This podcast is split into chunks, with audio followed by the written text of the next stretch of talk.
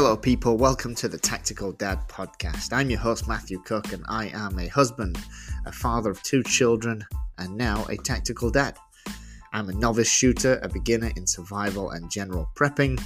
However, I do have the ambition of becoming a competitive shooter one day, and so I'm spending countless hours with expert coaches trying to accelerate my knowledge and skills, my marksmanship in this industry. With that being said, as a newbie to this whole world, this is a podcast dedicated to my journey, and I really hope to help all those new gun owners along the way.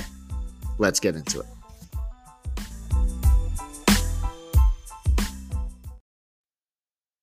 Good morning, everybody. Matthew Cook here, the Tactical Dad. This is the Tactical Dad podcast. I'm your host. And today, this episode, because I'm going to do a few today, this episode, I'm not really sure what to call it exactly. Um, uh, we're going to talk about red dot scopes, sights, holographic sights, and maybe maybe we'll go red dot, reflex red dot, and holographic. Full stop. What the hell? Question mark. Because I thought it'd be like I thought this is going to be super simple. There's probably one or two different ones, and like, that's it. And everyone goes, there's an industry standard, and that's it. But man, everyone's got their own little differences in this again. So let's let let's let's start. Um, what is a red dot sight? And a a red basically let's go uh, let's talk about let's actually outline the few the few types of these red dot scopes that are available. So, because there are there's sev- there, there are several available on the market, and we're, this is not like a strict classification. This is this is broad. So bear with me if you have your own opinion on this, and you think there should be another category or another uh, another classification, please share it. I'd love to know. Always learning about this. So cool. Um, based on um, and we're gonna we're gonna do this broad classification on size, mounting style, and reticle type. So, mini red dot scopes. These are small, lightweight red dot scopes that are designed for a handgun or a firearm with limited mounting space because a handgun usually has limited mounting space, right? Like I can't, I have to get, um, I don't even know what I have to get from my Smith and Wesson. Like there's some, there's the, anyway, small firearms usually if they've got mounting space, it's not a lot if they have any at all. Then we've got a full size red dot scope. These are larger red dot scopes that are designed for use on a rifle or longer guns. So I, for example, have a um, a, a tube style red. No, that's the next category. I'm going to lead into the next category. I have a tube style red dot scope, and sometimes I put it on my rifle. Sometimes, so uh, full size red dot scopes. E- e- either way, they they're designed for rifles, longer guns, they generally have more features, longer battery life than the mini red dots. As you can imagine, they're bigger, so bigger battery.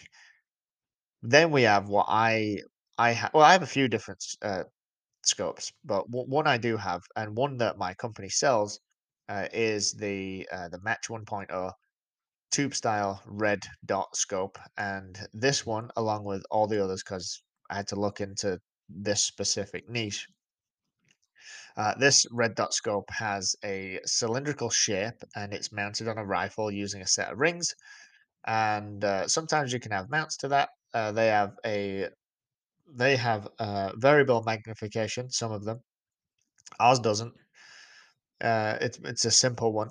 We will improve our selection and have uh, have more with magnification, but this one doesn't. Just simple. They have, but most of them have variable magnification, and a choice of uh, reticle patterns. Open reflex red dot scopes. These red is another is another classification. So these are the ones that I've actually seen a lot of police officers use this. Um, uh, Now, open reflex red dot scopes. These red dot scopes use a small mirrored surface to project the red dot onto the shooter's field of view, allowing the dot to be displayed on the same plane as the target. So if if I if I went too fast for you there, these red dot scopes use a small mirrored surface to to project the red dot onto the shooter's field of view, allowing the dot to be displayed on the same plane as the target. So like generally, these.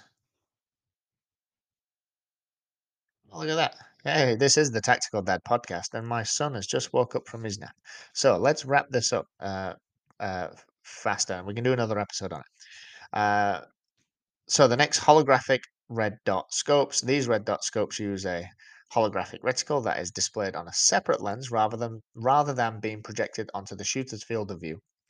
They can, not all the time, but the, this what I my notes in here that I made, they can offer a wide wider field of view, a larger reticle than other types of red dot scopes. So um, multi-reticle red dot scopes. These you these red dot scopes have multiple multiple reticle patterns that can be selected by the shooter, allowing for more versatility in different shooting situations and conditions.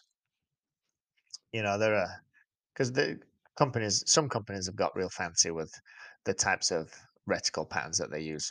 And uh, so yeah, so we got the in my general classification, we got mini red dot scopes, full size red dot scopes, tube style red dot scopes, open reflex red dot scopes, holographic red dot scopes, and multi reticle red dot scopes. This is a huge topic. We're going to go way more into it. But right now, I need to go get my son up from his nap. so that's all from me today. I will, I'll probably jump on later, do another podcast when he's down for his second nap. But have a great day. Thanks for tuning in, and I'll speak to you soon.